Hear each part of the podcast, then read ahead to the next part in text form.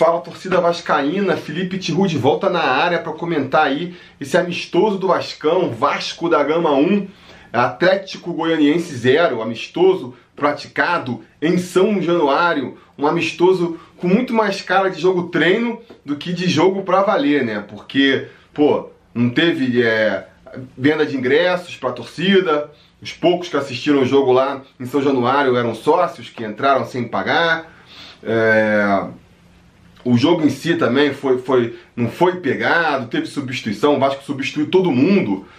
O Luxemburgo chegou a botar o, o Felipe Bastos como zagueiro, só para todo mundo poder jogar. E chegou até a orientar o, o, time adversário, né? Teve um momento ali no primeiro tempo que o Vanderlei Luxemburgo é, chegou a falar com o time do Atlético Goianiense, pô, bota a bola para fora, é jogo amistoso, não tem que, que jogar sério, uma coisa assim desse tipo, né? E teve também um lance, acho que foi no segundo tempo já, que aconteceu, é, que mais simboliza aí a, o, o espírito da partida, que foi a expulsão de um jogador do Atlético Goianiense. O árbitro expulsou um jogador do Atlético Goianiense.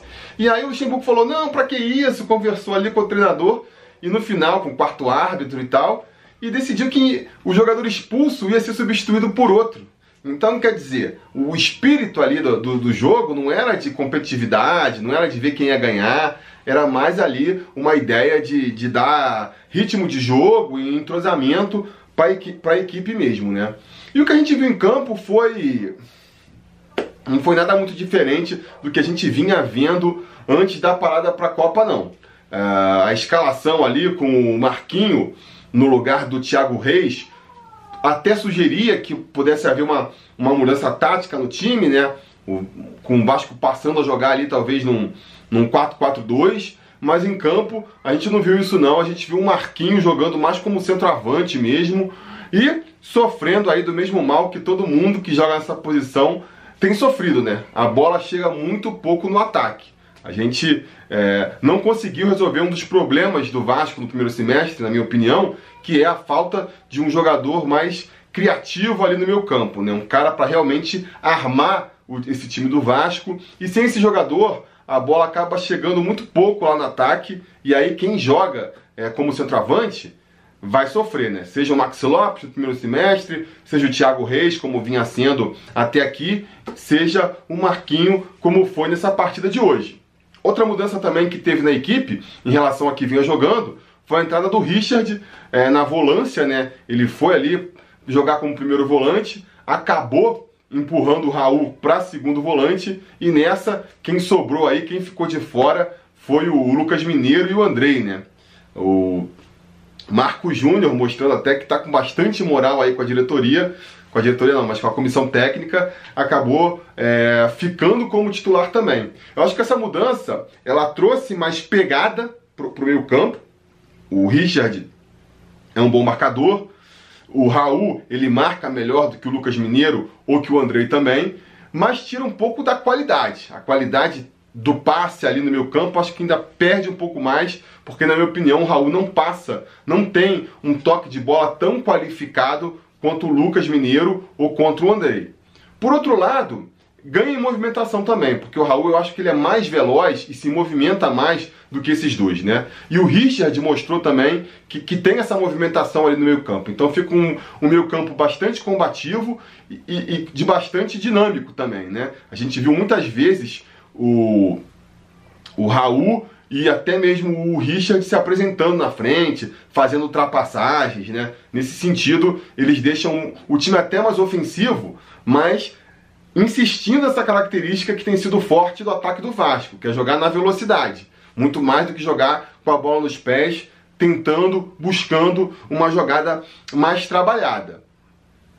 E finalmente, fechando esse meio campo aí, teve, que a gente já falou, o Marco Júnior, que acabou sendo ali é, o atacante do meio campo mais avançado, que, é, com mais, como é que se fala? Com mais a, a, missão ali, né, de distribuir o jogo.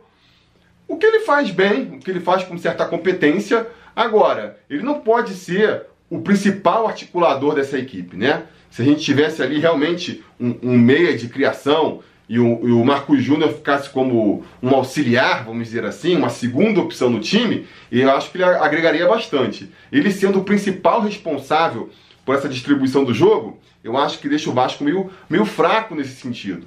E a gente viu mais uma vez o Vasco é, é, jogando muito mais na velocidade dos seus pontas, pelas laterais, tentando é, um lançamento longo, ou então tocar rápido, porque o drible, aquela criação, aquele, aquele passe mais qualificado, continua faltando nesse time do Vasco. E outro problema também que se mantém né, no time do Vasco é que a gente. O time cai muito para a direita, né? A gente joga pelas pontas, é, mas a gente joga, na verdade, mais é pela ponta direita mesmo. A parte canhota ali da, do nosso ataque fica bem desfavorecido porque nossos melhores jogadores estão na direita, né? O Rossi, que para mim é, é, o principal jogador do ataque do Vasco hoje, cai pela direita. Ele agora tem ali o auxílio do Pikachu, que voltou para lateral e para mim, ofensivamente, então, principalmente, é muito mais lateral do que o Danilo Barcelos, que fica do outro lado. O próprio Raul, quando sobe para o ataque, sobe caindo pela direita. O Richard, nas poucas vezes que subiu, ele joga mais centralizado, mas dá para ver que ele tem uma, uma tendência a cair mais pela direita ali. Então fica muito mais movimentado o setor direito do Vasco do que o esquerdo, que fica com Danilo, que apoia mal, o Marrone acaba é, não tem ali a habilidade para criar jogadas sozinho, né? O, o Marcos Júnior acabou caindo para aquele lado também, para tentar povoar aquele lado ali, mas é um jogador que precisa também de outros jogadores por, por perto para poder criar jogadas, né? E o Marquinho, eventualmente, também, em alguns momentos do jogo, ficou caindo por ali, mas não acho que fez uma grande atuação o Marquinho, não. Diante dessas circunstâncias, é, não tinha outro jeito, né? O gol saiu pela direita, uma bola que o Pikachu pegou ali na intermediária e teve muita liberdade para ir avançando, para preparar, cruzar na área e aí é, o Marrone aparecendo ali como centroavante cabeceou para o fundo das redes para dar aí os números da partida, né? 1 a 0 para o Vasco. É bom falar também que defensivamente o Vasco não, não sofreu grandes ameaças do Atlético Goianiense. É, não deu nem para testar muito ali o sistema defensivo, na minha opinião.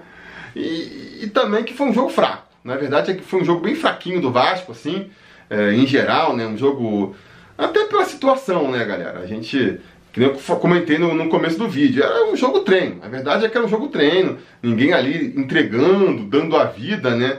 E isso vai ficar mais escancarado ainda a partir ali do, dos 10 do segundo tempo, quando o Luxemburgo começou a trocar o time inteiro. Em 5 minutos ele substituiu todo mundo. Do Fernando Miguel, aí, que é, do Fernando Miguel até o. Até lá o Marquinho, todo mundo foi substituído, entrou Sidão, entrou Felipe Bastos na zaga, que nem eu falei, entrou Bruno César, Valdívia, enfim, mudou o time inteiro, né? E aí, é, a partir desse momento, pô, o esquema tático já não tinha mais, né? O time reserva ali, se o time titular já não estava mostrando muito, o time reserva então não tem muito esquema tático, você vai botando, é, vai substituindo só para o jogador entrar mesmo. Ficou a esperança ali de ver alguém se destacando individualmente, mas não vi grandes destaques também, né? Se alguém tinha esperança de ver, por exemplo, um Bruno César aí é, recuperando a forma com essa parada, não deu para ver. O Valdívia talvez seja o, o, jogador que melhor tenha se saído aí. É, talvez, né? Acho até que o Valdívia deve ser o titular desse time. O Vanderlei Luxemburgo ele deve ter optado pelo Marquinho para dar mais ritmo de jogo para ele, para ver qual é do do cara e tal, mas eu acredito que no jogo contra o Grêmio a gente deva ver esse time que, que estreou aí, que, que começou o jogo contra o Atlético Goianiense com a, com a substituição do Marquinho pelo Valdívia. Eu acredito que, que vai ser isso aí. Mas de qualquer maneira, não foi, né? O Valdívia é aquilo, parece uma lenda urbana, né? A gente fica ouvindo falar, não, ele nos treinos está destruindo, faz gol assim, faz gol assado, mas quando a gente vai lá mesmo procurar, tentar ver, não vê nada disso. Então ele realmente, dentro daquela pelada, que é rachão que virou o segundo tempo, ele até pode ter se destacado, mas nada demais assim, né? De qualquer maneira, fica aí uma das minhas expectativas para esse segundo semestre, fica sendo é, um, uma, um aumento de produtividade do Valdívia para fazer um diferencial nesse time aí. Porque o Marquinho, pelo que eu vi desse primeiro jogo aí, é cedo para fazer avaliações, é, não me surpreendeu muito não, não me, não chegou a me irritar nem nada disso, né? Mas não parece ser um jogador que vai fazer a diferença nesse time do Vasco. O Richard já achei que entrou melhor, até porque a bola passou mais por ali, deu para avaliar melhor o futebol dele e fez uma boa apresentação. Acho que pode ser interessante para o time do Vasco, sim. Enfim, jogo treino, né, galera? A gente está comentando aqui só porque, pô, estamos na seca mesmo de jogo do Vasco. O que, que a síndrome de abstinência não faz? A gente acompanha um amistoso aí com cara de jogo treino, ainda faz o pós-jogo aqui para comentar, porque a gente não vê a hora. Eu não vejo mais a hora, eu acredito que vocês também não veem a hora do futebol voltar para valer contra o Grêmio aí no dia 13, aí que vai, aí que eu quero ver, aí eu quero ver esse time do Vasco, né? Se vai trazer alguma coisa diferente. Enfim, se você assistiu o jogo, diga aí nos comentários o que você achou. Se você não assistiu, tá aí a minha visão, o que, que eu achei dessa partida, né? Não perdeu grande coisa não, não perdeu. Principalmente no segundo tempo, nossa senhora. O mais legal de ver no segundo tempo foi a, as imagens do drone passando por São Januário, que é legal comentar isso também, né? Ao contrário da partida em Cariacica lá, que não teve como assistir o jogo, dessa vez Além do Sport TV transmitir a partida, o Vasco TV também transmitiu a partida, foi bem bacana. E, o Vasco TV ainda trouxe esse recurso ali. Os caras ficaram com um drone sobrevoando São Januário e mostrava a visão. Quando passava a, a visão do drone, não dava para ver direito o jogo, mas pelo menos dava para ver São Januário e ali as visões aéreas de São Januário muitas vezes era muito mais interessante de assistir do que a partida em si, que, repito, principalmente no segundo tempo, foi ruim no primeiro tempo. Pelo tempo já não foi aquela maravilha, mas no segundo tempo ficou ruim demais. Ficou ruim demais, mas sem crítica aqui. É treino, é, é, é para recuperar ritmo de jogo, é para pegar entrosamento. Não teve ali uma competitividade que justificasse algo melhor do que a gente viu mesmo, não. Beleza? Mas diga nos comentários então a opinião de vocês sobre a partida. O que, que vocês acham de tudo isso aí? Vocês sabem, a conversa continua aqui embaixo. Não se esqueça também de curtir o vídeo, assinar o canal e a gente vai se falando.